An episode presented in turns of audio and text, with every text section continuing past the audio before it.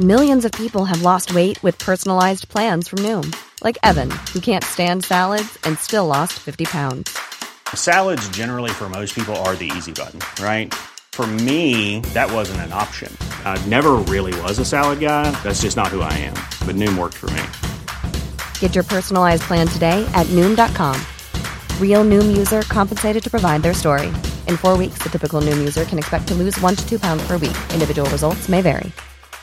A lot can happen in three years, like a chatbot may be your new best friend. But what won't change? Needing health insurance. United Healthcare Tri Term Medical Plans, underwritten by Golden Rule Insurance Company, offer flexible, budget friendly coverage that lasts nearly three years in some states. Learn more at uh1.com. Hiring for your small business? If you're not looking for professionals on LinkedIn, you're looking in the wrong place. That's like looking for your car keys in a fish tank.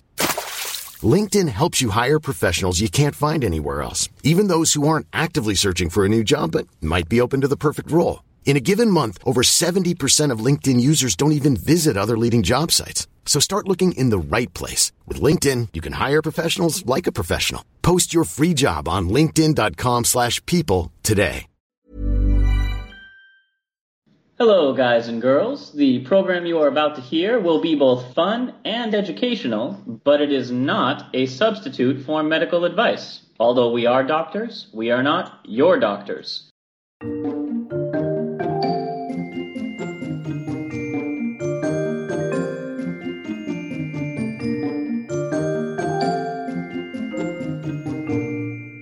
Hello, and welcome to Travel Medicine. As always, I'm your friendly neighborhood internal medicine doc, Dr. J. And what you will hear briefly is our intro from Dr. Santosh, who is currently biocontained uh, due to technical difficulties.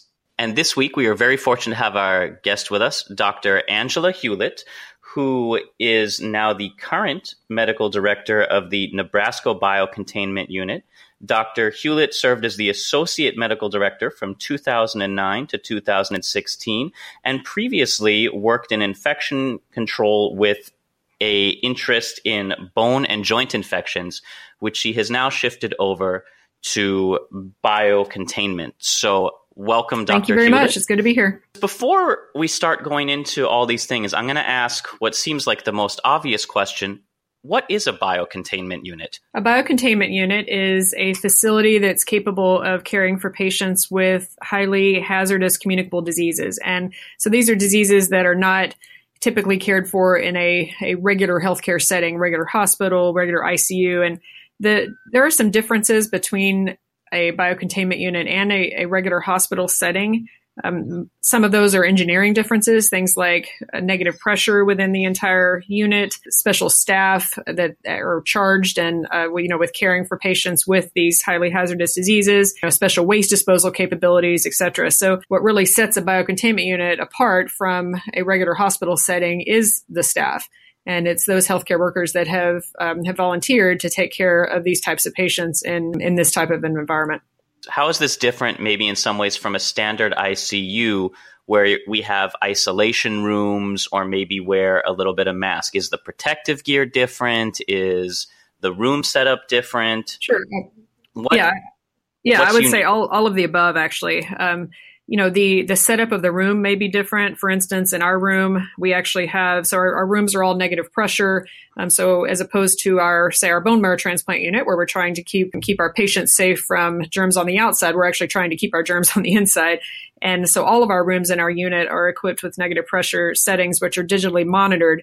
Uh, but not only do we have that our rooms are negative to the hallway which is negative to the corridor outside. Our rooms are, are essentially concrete boxes. They don't share air with the adjacent rooms or with the rest of the hallway or, or anything like that, which is also very different. You know, our walls are painted with ultraviolet reflective paint, so that which helps with our decontamination strategy. So there are a lot of physical differences for sure. And then the other difference, as you mentioned, is the equipment that our healthcare workers wear, in that um, in that we have varying stages of personal protective equipment depending on the pathogen and the risk to the healthcare worker. Uh, so, for instance, we have uh, powered air purifying respirators or PAPRs that are readily available. Those are those are kind of the mainstay of our personal protective equipment.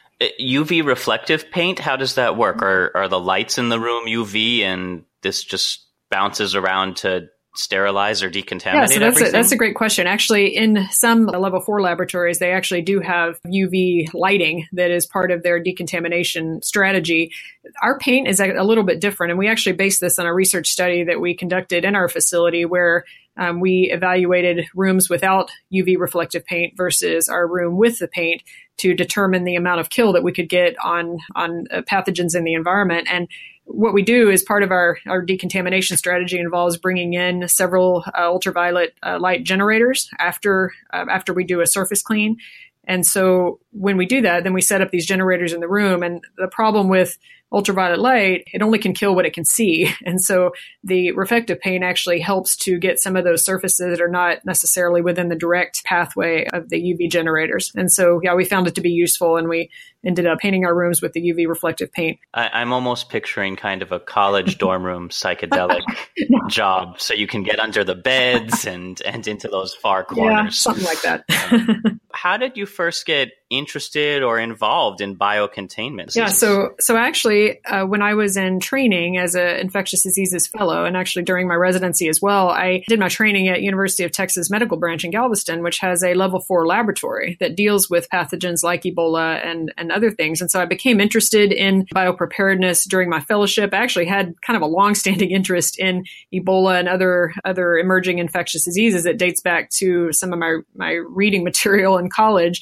And when I came to Nebraska for my interview. I'm The medical director of the biocontainment unit, Dr. Phil Smith, was also division director of infectious diseases. And so he was giving me a tour and, and took me into the biocontainment unit. And he said, I need a partner um, who wants to work with me in this unit. And I think my first my first reaction was just like, I can't believe that this is here. This is an amazing facility, and how does no one know about this? And you know, I'd never heard of of Nebraska having this this type of unit, and so so yeah, I agreed right away. I thought that that was a really exciting prospect, and so I actually began my career here in Nebraska, uh, being associate medical director of the biocontainment unit. You've mentioned a couple times level four laboratories with regards to UV light and infections. What is a level four agent or laboratory? Do the levels go lower, higher? Should I be more worried about a level one or a level five? Sure. Well, um, so there's no level five, but but it goes from level one to level four, and for example, a level one would be something like a, a, high school microbiology lab, you know, where you're dealing, you may be dealing with some microorganisms, but they're things that are treatable with antibiotics or, you know, sort of easily dealt with. Um, a level two lab would be something like, um, like your, your general labs at a hospital, where you definitely are dealing with infectious diseases, you know, um, bloodborne pathogens and other things but they're things that with standard precautions in the laboratory you can protect the laboratorians uh, without you know enhanced protective equipment uh, level three laboratory is a laboratory that deals with pathogens that may may be more hazardous to to the laboratorians.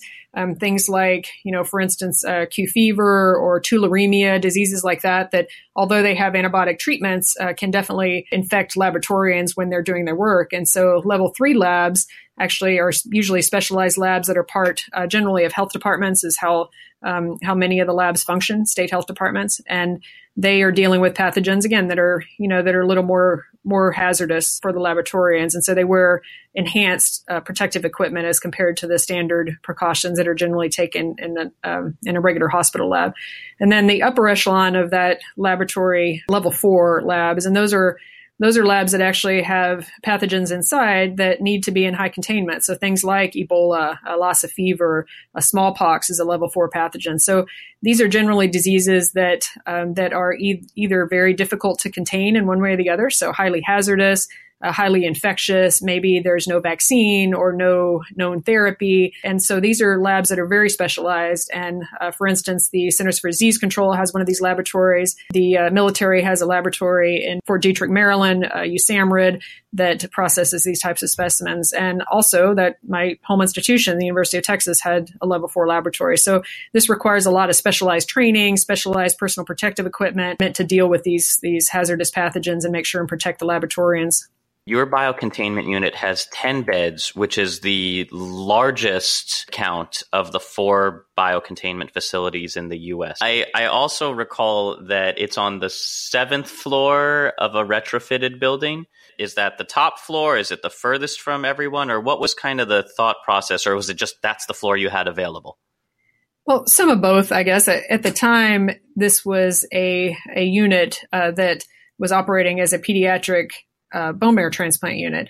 And the beauty of this unit is retrofitted. So this is not something that we we built purposefully, um, although we were able to retrofit it uh, quite a bit to meet our purposes. This is a unit that is somewhat separated from the rest of the medical facility. It also has its own air handling system, which is very different than, say, a regular hospital where, you know, you may have the same air handler for multiple patient rooms, multiple floors, uh, whereas this actually has its own air handling system. And so we're able to contain our air and not share air with the rest of the facility. We want to be close to our medical center because we want to make sure that if we need supplies or staffing or things like it works nicely for us. We're able to have those resources that we need on campus while maintaining some degree of separation from the rest of the, the healthcare facility. How does that work when you're bringing in patients with these highly infectious diseases that you have to bring them through the hospital? How do patients and staff get into the unit? We have specialized transport mechanisms for that that we're able to clear you know the the hallways. Um, we use areas uh, within the hospital that are less traffic, highly trafficked, things like that. And we also use specialized personal protective equipment as well as some specialized equipment for the patient that is able to contain the patient in case there is a spill of some sort, um, you know, whether that be bodily fluids or et cetera during the transport. So we have a very um, well established, kind of well mapped and well practiced uh, protocol for transporting patients into the biocontainment unit from the outside. So we learned in our in a previous episode when we talked about Ebola about personal protective equipment for the physician, but you're telling me there's also personal protective equipment for the patient? In our transports in 2014, and, and actually the other healthcare centers that cared for Ebola patients as well, it really depended on how the patient was doing. If the patient was able to to stand up, you know, with some assistance, we actually practiced what I would call somewhat of a reverse isolation, in that we put the patient in their own personal protective equipment. So a suit, uh, you know, mask while they were being transported because you don't know what's going to happen during transport. Even if it's a short from a, you know, a, a loading dock into the unit, you're still dealing with the five minutes. And, and again, sometimes these patients, you, you don't know, you don't know what's going to happen. And so you have to be prepared for lots of situations. We do have some other specialized equipment, something that uh, we call a isolation unit or an isopod, which is actually a, a HEPA filtered uh, kind of large uh, isolation bubble that we actually can place the patient in as well during transport. But we typically reserve that for patients that are unable to cooperate for one reason or the other. Maybe they're you know they're too sick. They um, they can't uh, be helped into a wheelchair or a stretcher or things like that. And so we have several different levels of transportation practices that we use depending on the status of the patient. I find it fascinating that you actually have a way to turn folks into pod people, uh, just just to protect them. It sounds like you have a lot of training and and drills you have to run through. How do you prepare the staff? What kind of drills do you undergo to maintain readiness to bring people in? Because you've only had about three patients in the unit since its opening. Is that accurate? That is accurate. So, how do you get ready for something? That you've never experienced before? You know, up until those patients started showing up, what did you do? Yeah, so that's that's a great question, and I can tell you that that's one that that we hear a lot. What did you do between 2005 and 2014? And and I think maintenance of preparedness for you know caring for these types of patients is hugely important because you want to keep your you know your staff engaged. Number one, um, you also want to keep them uh, prepared and aware of all the protocols and things like that. So that takes quite a bit of effort um, you know, we have a variety of drills and exercises that, you know, to keep our staff engaged and then ready, as simple as putting on and taking off personal protective equipment versus, you know, things on like procedures. How do you intubate a patient who has Ebola or something along those lines? Do you, you know, how do you clean up spills? How do you, I mean, there, there are a variety of, of procedures. We even have, you know, procedures for man down in the room, which means your healthcare worker is down. So, you know, you're, you're, in a room in personal protective equipment for a long period of time, there's a possibility someone could have a syncopal episode. And if that happens, how do you get that healthcare worker safely out of the room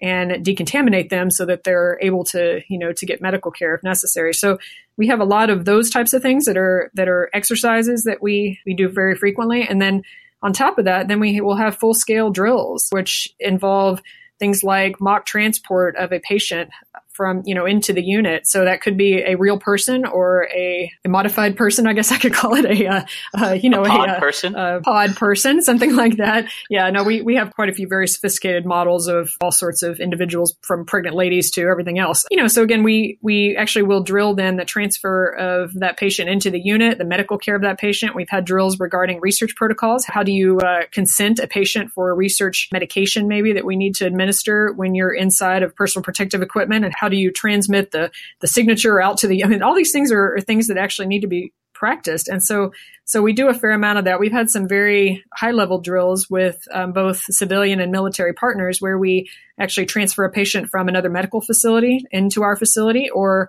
uh, even gone so far as to have a full scale transport where we had patients who were flown from Africa on specialized transport uh, planes. And the drill was, you know, let's bring this patient to Nebraska and let's actually bring them into the unit using our emergency medical services, our healthcare workers, you know, kind of the full the full effect. And let's have our nurses and physicians care for this patient for a period of time. It can get quite sophisticated. And I can tell you our, our nurses, especially here, have become very, very good at injecting interesting things into some of these drills. Things like you know, spill cleanup. Um, we use a lot of, oh, I don't know, uh, chili and uh, chicken soup, and things like that on the floor, which, you know, they'll, they'll put in something like that and the healthcare worker has to be able to respond in real time. So they can get really interesting, but I can tell you that's, that's what keeps our staff engaged and and what keeps us you know on our toes. What are some of these other things like chicken soup or chili that get injected into the training drills? Well, the chicken soup would simulate you know i mean various bodily secretions obviously we have things like you know how do you how do you put in an iv how do you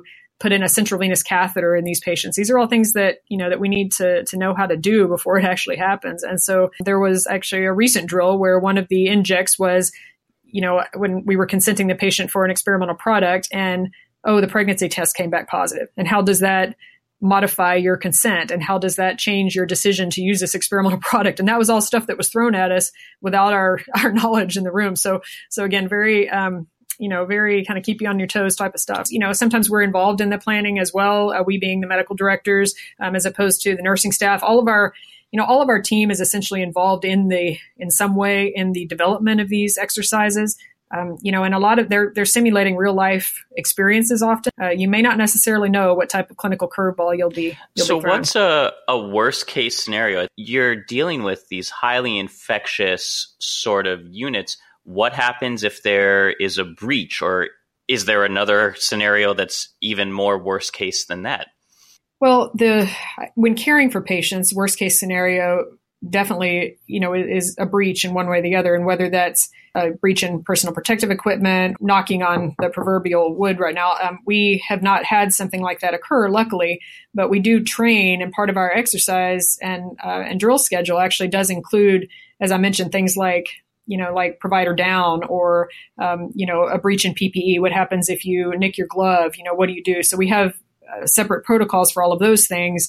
You know, if you're if you have a breach in PPE, how do you how do you get out of that room and how do you get you know deconned uh, safely? And so yeah, we ha- we definitely have you know have worst case scenario protocols because I think that's important. Really, if you think about worst case scenario for um, you know for a biocontainment unit or frankly a healthcare system, it would actually be a an airborne pathogen with no vaccine, no treatment options, and a high mortality rate. So something like um, you know Middle East respiratory syndrome or um, you know avian influenza, things like that. How do you recruit? I, does everybody come from infectious disease, or you know how do you select the staff that work with you in this unit? A couple different selection processes. One is for our nursing staff, and all of our healthcare workers are volunteers. And so we distinctly make that the case in our unit based on the fact that we, number one, have not had an issue with recruitment. We've been able to, to recruit and maintain our, you know, a, a full staff using uh, volunteers. But also, we, we really want people who are, want to work in the unit. We don't want to compel people. We actually recruit nurses from all over the hospital. So not just ICU nurses, although we have a fair amount. We also have nurses from the emergency department. We have labor and delivery nurses. You know, God forbid there could be a pregnant patient, which for an internist sounds like a nightmare. you know, it definitely could happen. So we have L and D nurses, we have nurse, uh, pediatric nurses, all all sorts of places from the hospital. So that actually provides two different assurances. One is we have a varied skill set, um, you know, in our nursing staff, and the other is is that we're not completely disabling our medical ICU when we're caring for a patient uh, in the biocontainment unit. So, you know, if we took all of our medical ICU nurses away, then obviously we have other sick people in the hospital as well that need to be cared for.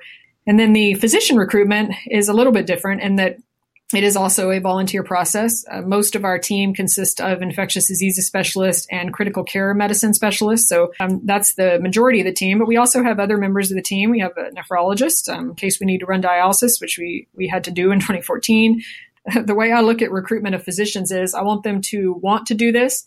Um, I want them to have appropriate skill set to do this. So we need people who are able to intubate patients, who are able to put in central lines. And then I want them to be able to work with other people well. When we're recruiting nurses, we talk to their nurse managers. We, you know, discuss their, how are you functioning on their regular, on your floor, you know, your regular day job, things like that. We kind of do that with physicians too. If I don't know them, because I talk to their colleagues, I talk to the nurses who work with them. And I can tell you that nurses in the biocontainment unit who work directly with these physicians in the regular hospital have some veto power over physicians. If you are not ready to take direction from other people, I mean, if you're, you know, you have some sort of an attitude or you're not ready to work in a, in a place like our biocontainment unit, we don't want you in there. And then they go through training. It's an invitation thing. I ask them if they would be interested in participating in our team. And so you have and, a security council. That's, that's a very interesting approach. You know, you place such a focus on coming together and group dynamic especially in a unit where people are kind of covered head to toe in personal protective equipment and really you don't get any sort of physical contact and everyone's in isolation sets. So, what are some of the unique challenges of working in a biocontainment unit? You know, the unit has some unique challenges, but I think that that also stimulates some really unique solutions to those challenges.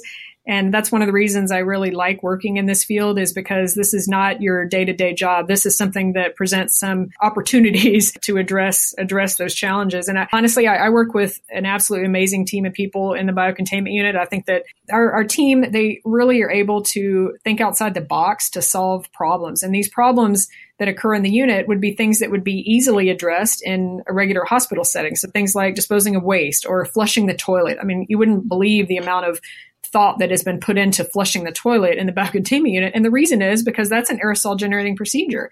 And if you have a, a pathogen like Ebola, where you know we're talking about a, one viral particle with the possibility of infecting at least at least a primate. Uh, we don't know in humans exactly, but you know, highly, highly, highly infectious. And so when when you're dealing with something like that, you really want to make sure that you're you know you're pulling out all the stops to be to be safe. And so something like flushing the toilet, you come up with, well, how do we do that safely? You know, there aren't lids, interestingly, on hospital toilets. So what do you do? You know, do you install a lid? Do you have some? Well, what we figured out is that lids have crevices and other things that have to be cleaned. And so, interestingly, our solution and the solution of, of our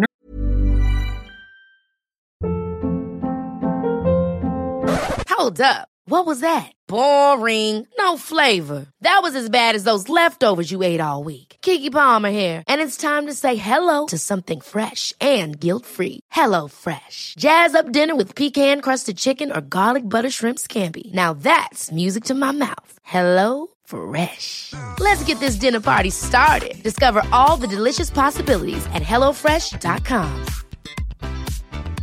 Hey, it's Paige DeSorbo from Giggly Squad. High quality fashion without the price tag. Say hello to Quince. I'm snagging high-end essentials like cozy cashmere sweaters, sleek leather jackets, fine jewelry, and so much more. With Quince being 50 to 80% less than similar brands.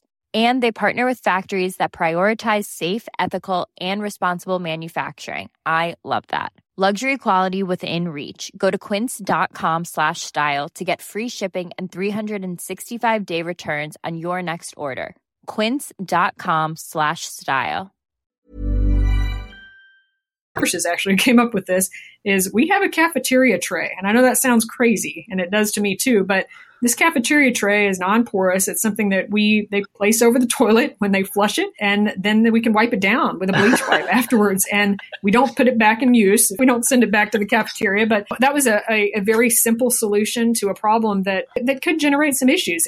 Flushing a toilet, as I said, generates aerosol that's of danger to the healthcare workers. Um, you know, we also instill a, a disinfectant in the toilet and allow for a 10 minute dwell time.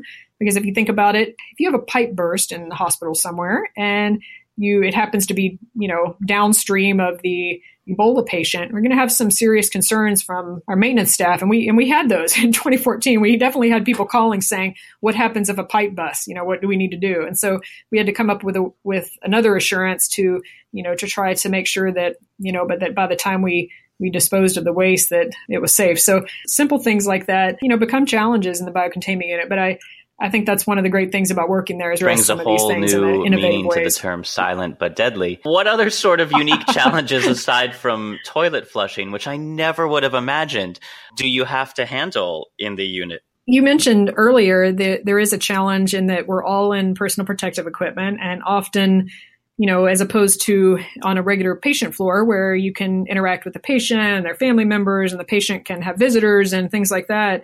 The unit is definitely a, a different you know a different type of environment and that they won't have face-to-face visitors the patient want you know they they are visited obviously by healthcare workers who are in full gear and and look a bit alien you know at times. And so how do you bond with your patient? How do you assure them that you're you know that you're providing the best patient care you know patient care possible? All you can see are their eyes. There's some very you know very interesting things that that brings about as far as that you know that patient provider bond. And so we we did some interesting things in the unit to try to combat that as well. I mean, number one, when our patients arrived, we actually gave them a um, a sheet that had pictures of the staff that was going to take care of them, regular pictures, not in PPE, and a little bit of bio, you know, and said, "This is who I am." By the way, you know, I'll tell you what: when you if you have Ebola or any other terrible disease, and you're brought into a care environment, especially if you're flown from somewhere else, as all of our patients were, I would imagine that you know that that first couple of days at least can and you're sick you know i mean it, it, can be really difficult i think to to kind of grasp you know what's going on and who are these people and why are they wearing all this stuff and you know that kind of thing. We really went out of our way to you know to try to reassure the patient by at least introducing ourselves in a reasonable way. And then from there finding out things about the patient you know talking to them you know what do you like to do? You know what type of things do you do on on the outside? Do you like sports? Do you like watching movies? You know things like that. And what we'd actually try to do then is to to do those things with the patient in our environment. So we've got some really great photos of our nurses playing chess with one of our patients, and, and they're in full gear. But you know what? Um, chess is a long game. Actually, if you're you're hanging out in a biocontainment unit waiting for your viral load to decrease, and that's something that that took up some time. And you know, our patient, we actually brought in an exercise bike and allowed our patients to physical therapy, you know, with bands and exercise bike and things like that. We installed a, a basketball hoop, as did a, a, couple of the other institutions in the United States, and let the patient, you know, shoot from their from their bed, you know, at times. I mean, quite a few things. Here in Nebraska, I mean, we had an interesting circumstance where, you know, obviously football is is king here in Nebraska, college football, and that's something that I learned really, really quick. Although football was big in in Texas, uh, it, there's absolutely nothing like like the dedication of the fans to the, the Nebraska Huskers. And so our patients all came from other places, and in particular, one of our patients uh, was you know they were here during during football season, and so on a, a weekend, um, I uh, went out and bought a, two shirts, uh, two Nebraska Husker football shirts, um, one of which I brought to him in the unit, and one of which I saved for later after he got out of the unit so he could take it home.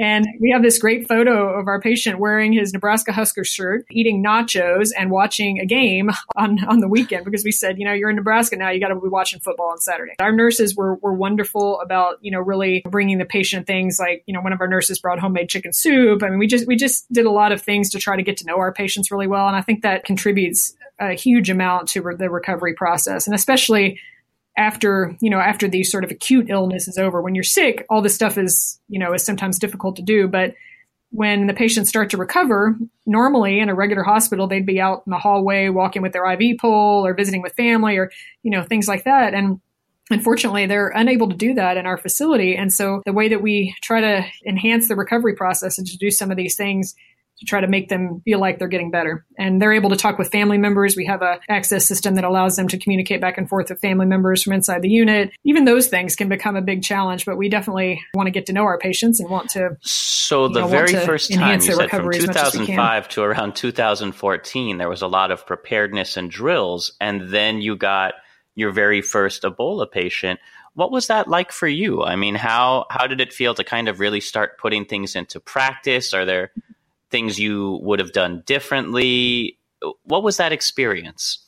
it's really what we had been preparing for the whole time. So we were visited by the U.S. Department of State, as was um, several facilities around the United States, and and they were to determine readiness. And this was in August of 2014, and this was when the Ebola outbreak in Africa was really, really heating up. You know, we'd been watching this closely. We knew that there was a possibility that we could receive a patient, whether they traveled from Africa on their own and showed up in emergency department, which is how we thought we would initially receive the patient or um, were air evac. And it turned out that you know that these patients were actually were healthcare workers who were brought over to you know to the United States for for medical care, and that's how we ended up receiving all, all three of our patients. But when we got the call, we it wasn't entirely unexpected, just because we we do follow all outbreaks in in the world because you know, an outbreak in Africa or, um, you know, Saudi Arabia or China or wherever else can easily be here within 24 hours. I mean, with air travel, et cetera. And, and so we, we monitor these things and we knew that there was a possibility that we could receive a patient. But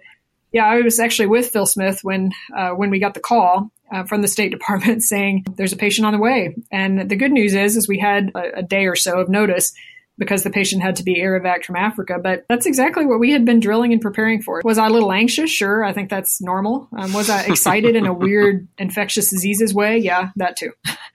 you know, we have a facility here that is, is capable of caring for patients with with these types of diseases, and now we get to use it. and so, um, so yeah, I mean, there were there were definitely some challenges in there. I, I'm, I think I would be remiss if I didn't, you know, didn't say that there were surprises and things like that. But we were able to address those challenges and surprises and. Um, what was and, one of those surprises? And, something and that you hadn't maybe planned for and found out you either were ready for, or gosh, we never actually thought of this, or were there any? Uh, there definitely were. I, I think the first, the major one that, and the major modification that we made in between uh, the care of our first and second patient was the laboratory aspect. So initially, we have our state public health lab here on campus, uh, which is a sort of an unusual setup in that um, they're co-located with us here at our academic medical center. And so we have the ability to process laboratory specimens in a level three laboratory, um, you know, during uh, during the care of our patient. But the the issue was turnaround time, and frankly, you know, when you're caring for a sick patient and you want electrolytes back quickly, you know, you want to know what that potassium is, and especially with patients with Ebola, they, they had major wasting of various electrolytes, potassium, magnesium, etc. And so these are things that you know that we needed to know. We needed to know in a reasonable time, and it was very difficult actually to to draw lab, the process of drawing lab, actually getting it out to the unit, transporting it where it needed to go, processing the specimen and then getting that back to us, that result back to us was was difficult. And so what we actually did is to install a laboratory inside of our biocontainment unit, um, which the public health laboratorians who normally work in our level three lab actually do come over and process the specimens inside of our unit. And so as opposed to walking it somewhere, um, which we don't like doing anyway, we would walk the sample down the hallway and, you know, have results for us very quickly. And that was incredibly important uh, for the care of our patients so that we were able to act on those results. That was something that we did different in between our first and second patient. And, and we had always planned on running a, you know, a small amount of lab tests. I think initially in 2014, it was thought that point of care testing was adequate and, you know, we wouldn't have to really do anything else. We wouldn't need to do blood cultures because we just give them some antibiotics, things like that. And really that became just not appropriate, you know, when we had the patient in front of us. And so we were able to modify our practices. The other thing that was a bit of a surprise is the amount of waste that's generated by a single patient with Ebola. And this was, you know, was illustrated very readily in our unit and others. Things like bed linens, all of our personal protective equipment, everything that touches the patient or us had to be disposed of. And we were lucky that we had an autoclave in place in our unit at the time because at least we were able to, you know, to process our waste within the unit. But we had to run that autoclave about 12 hours per day for a single patient. Very dramatic amount of waste that's generated from these patients. So those were two of the things. I shudder to imagine what would happen if you had the full 10 patient unit filled? Would people just have laundry piling up in the corners? Yeah, exactly. I and that was the challenge is a single patient generating that much waste. How do you deal with multiple patients? And so one way that we address that challenge is we installed an additional autoclave. So we actually have two now uh, within our unit. But the other thing is, and I, and I, I know you mentioned that we are a 10 bed unit. We are. We have we have actually five patient care rooms that are double bedded uh, vent capable rooms. And so they're ICU equipped rooms, but they're five separate rooms, not 10. Now, it depends on the pathogen. You know, could we care for some patients with uh, an airborne illness that maybe are not quite as sick? Uh, you know, 10 patients? Sure, we can. And we've done drills actually illustrating that. But could we actually take care of 10 Ebola patients who are ill on ventilators and, you know, dialysis? Absolutely not. And we, we are a 10 bed unit technically, but for something like Ebola virus disease, because of the waste stream and the intensity of that care, I would say, you know, around three beds is really what we have the capability of, of doing. And that is analogous to the other units in the United States as well. You've play. had but, really good Ebola. Uh, I, w- I would say our max I, would be three. Luck, skill. I'm not sure of the correct word to use in treating the patients who have come through this unit with two making full recoveries.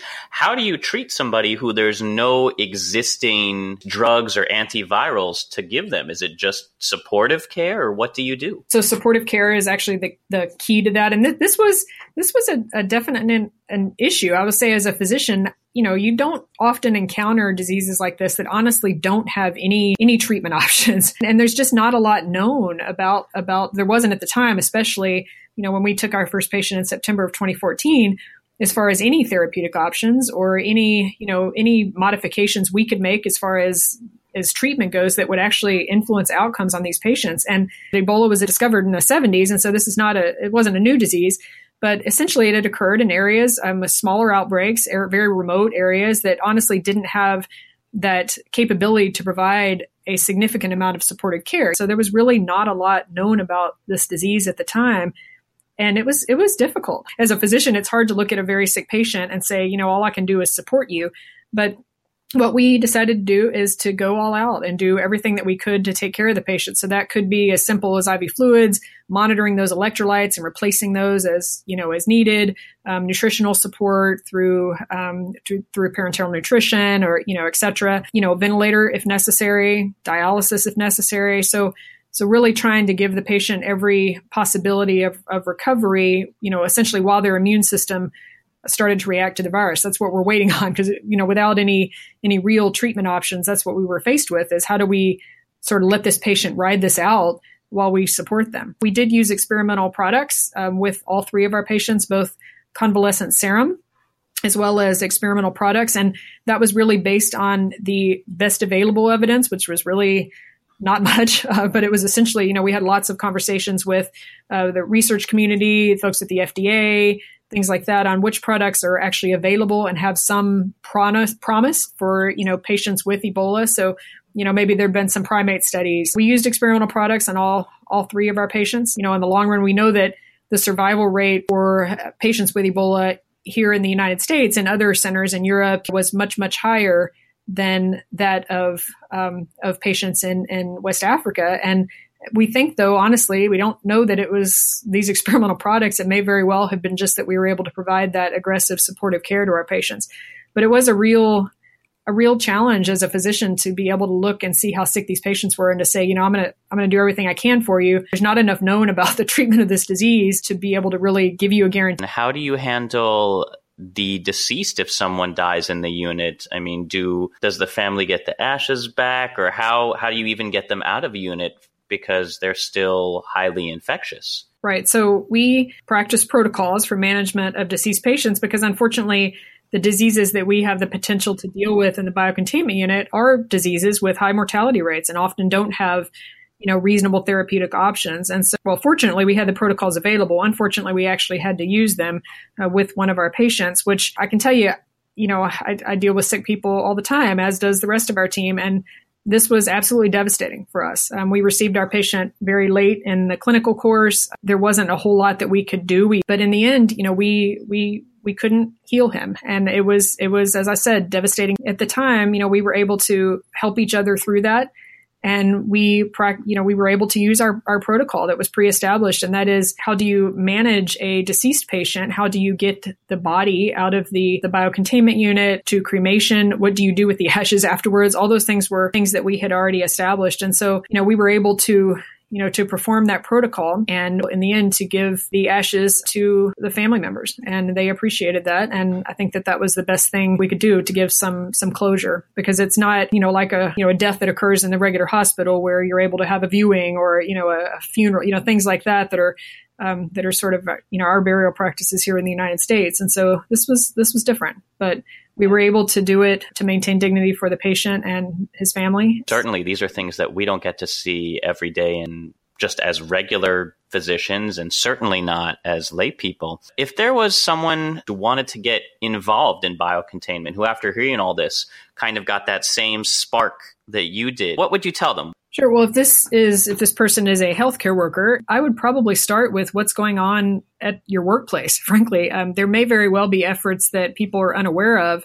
You know, we we talk about biocontainment units, but in actuality, every hospital really has to be prepared to care for patients with you know with hazardous communicable diseases, and and that's something that biocontainment units are you know are important to have but really those frontline hospitals and regional hospitals and that sort of thing have to they have efforts as well that they need to to be aware of whether that's screening of travelers who are returning or just frankly screening patients in the emergency department you know um, these are things that that are all preparedness efforts and so I would start with, you know, with what's going on at my institution. And hospital infection control is often a place that is um, highly involved in preparedness efforts, and so I would I would probably start with them. That being said, there, we also have we have a regional network hospitals that are capable of caring for patients with these types of diseases. And initially, this was just the the small number of biocontainment units, but since then has been expanded to multiple institutions. Uh, we have 10 regional centers now that are scattered throughout the United States.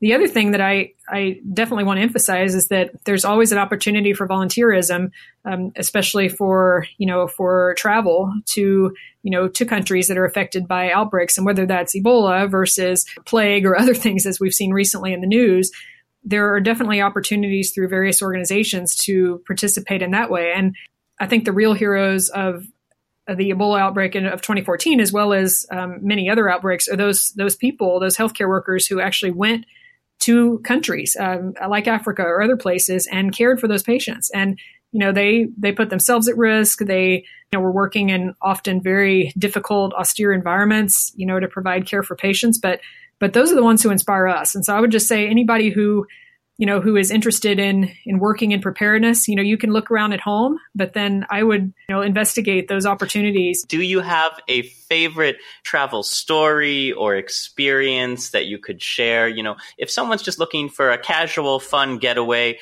where they maybe won't get Ebola, where would you send them? What's what's your favorite travel story? Well, I, I can tell you, I, I love to travel um, for sure. And I, I've been lots of places in the world, and I'm always intrigued every time I go to a new place at the culture and just, you know, the things that you can learn from travel. So I'm, I, I have quite a few travel stories actually. I, I guess I can tell you my, my favorite place in the world probably to to be is Belize in Central America. And I I've been there multiple times and I can tell you that if you're looking for a very laid back travel experience where the most you have to do that day is get up in the morning and decide when you're going to catch some fish and maybe eat those fish for lunch over a fire kind of thing. Um, that's that's the place to go. I my favorite day uh, in any travel experience is actually doing just that. So getting up in the morning, going out on a boat, you know, catching some yellowtail snapper. I, lo- I love to fish. That's that's a, a big hobby of mine. And then you know, cooking those fish over the open fire on a deserted beach on a, you know, an island somewhere. I, I think that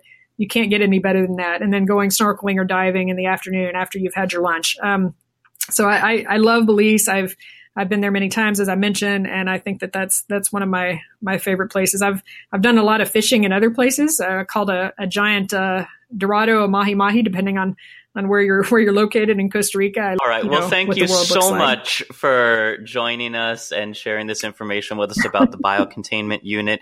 If people want to find out more about the unit or you, where can Sure. Well, we have um, a website. Nebraska Medicine actually has a, a website for the biocontainment unit. But in actuality, if really finding out more about preparedness in general and about some of the things that we've done, especially since 2014, to enhance preparedness in the United States, I would have people go to the uh, National Ebola Training and Education Center, or NETEC website, which is www.netec.org, N-E-T-E-C.org. And NETEC is actually, and as I was mentioning earlier, the regional centers, the establishment of safety protocols, and um, establishing facilities that are that are capable of caring for patients with highly hazardous uh, communicable diseases. NETEC has done a lot to improve preparedness in the United States, and there's a lot of resources on that site about you know different healthcare institutions, how to get involved, um, things like that. Obviously, the World Health Organization and CDC also have excellent websites and with uh, regards to different uh, current outbreaks or things as far as monitoring purposes. But yeah, I would say the NETEC site. As always, we love to hear your comments, questions, and feedback. You can reach us on Facebook, on Squarespace, on Twitter, on Patreon, anywhere podcasts are downloaded. We'd love to hear your reviews, your ratings, and we would love for you to support us spiritually, emotionally, and financially. Included in the show notes are a whole bunch of places you can do that. Our theme music is composed by Rachel Leisure. This show is produced by me with the help with a lot of help from all my co-hosts and those of you who submit stories. Thank you very much. And until next time, as always, happy travels. Bye, guys.